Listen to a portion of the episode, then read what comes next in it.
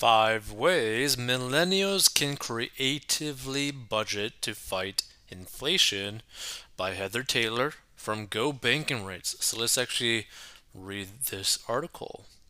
So millennials successfully fighting inflation are employing strategies that go beyond following standard budgeting advice. Among the most productive workforce in the history of the world, millennials are leaning into their strengths high achievers to adjust budgets and lifestyles. So let's get right into it. Increase income. I agree. The advice earn more money is often easier said than done, but it can be done if you start exploring passive income opportunities or take classes that allow you to move into a career that pays more. Danielle Miura CFP and founder of Spark Financial said millennials should focus on establishing ways to increase their income. Doing this, as opposed to focusing on adjusting budgets, helps millennials maintain their purchasing power.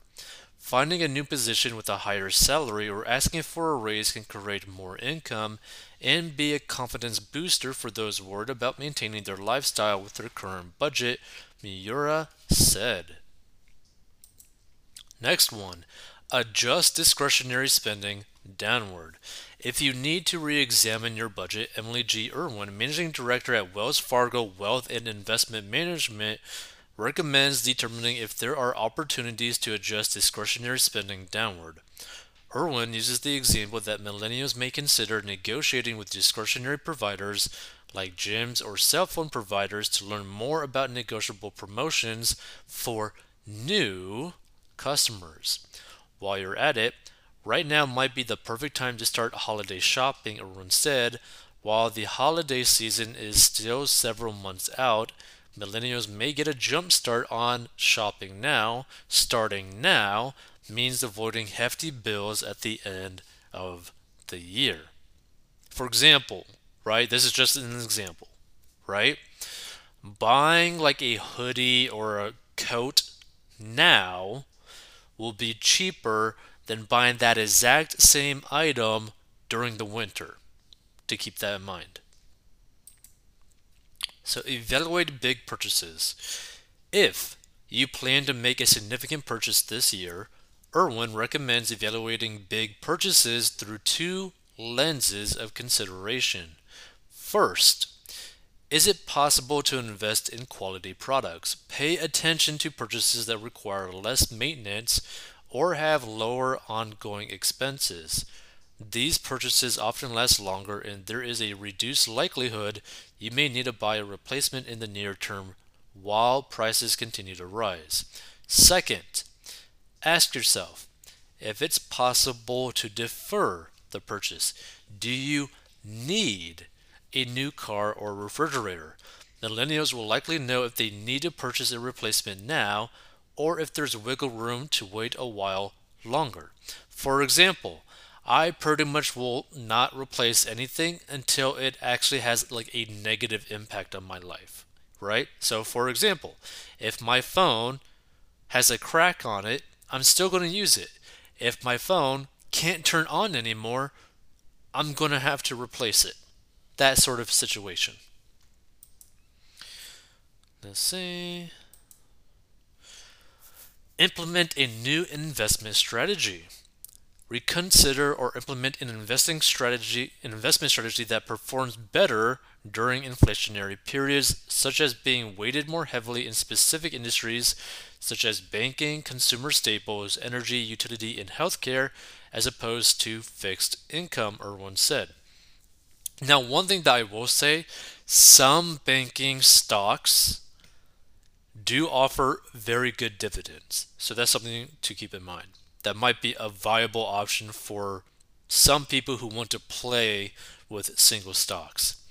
So, finance and lifestyle blogger Pri Gupta is part of a millennial couple who achieved an early retirement goal in 2021.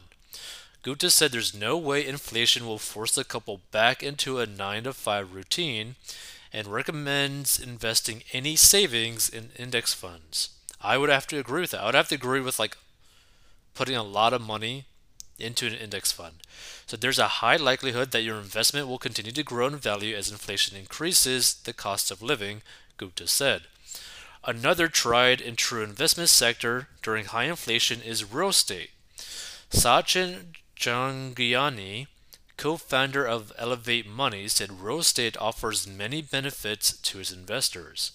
Investors are backed by a real asset and have far less volatility than the stock market or cryptocurrencies, Jhangiani said. Real estate also provides investors with the potential to earn passive income. Typically, the property will go up in value over time and is proven to be a good hedge against inflation. Not to mention, if you do own like some sort of like rental property, you're going to be getting cash flow from that, right? Which you know they did mention with earning the passive income, but the thing is, like, if you really structure it right, a rental property could truly make it a little bit more worthwhile. Because here's the thing to understand, right? You could put a lot of money into like an index fund and live off of that money, right? But you need a lot of money in an index fund to be able to pay for a lifestyle, right? You need a lot a lot of money.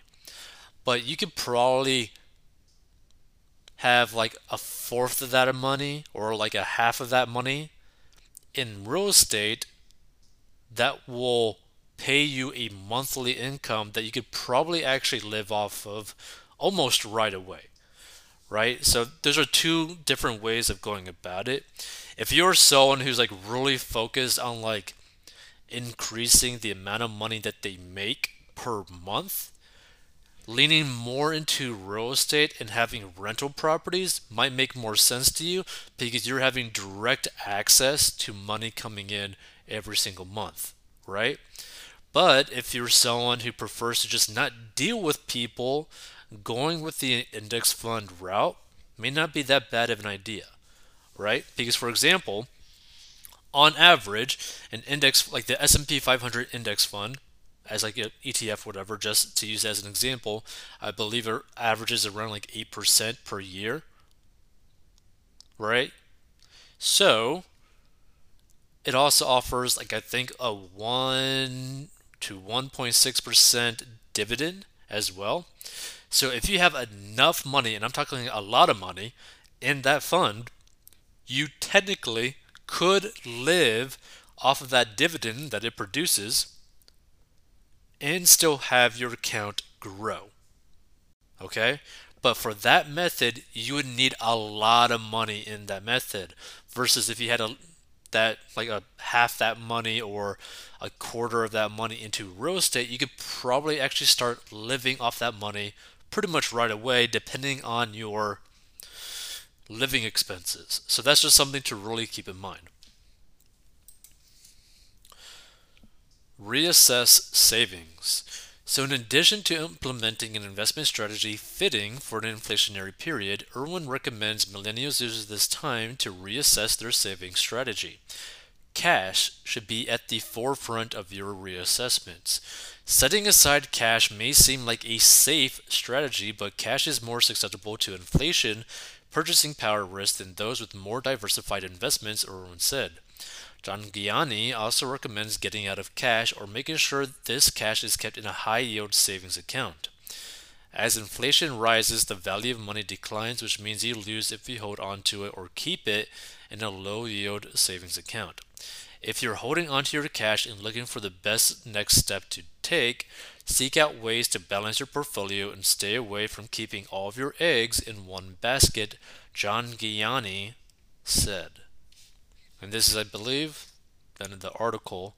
So, yeah, if you like this sort of thing, hit the like button, subscribe for more. Stay tuned for more. We do this basically every single day. And if you want to learn how to get out of debt and manage your money, go to 4dmbox.com or the link in the description of this episode.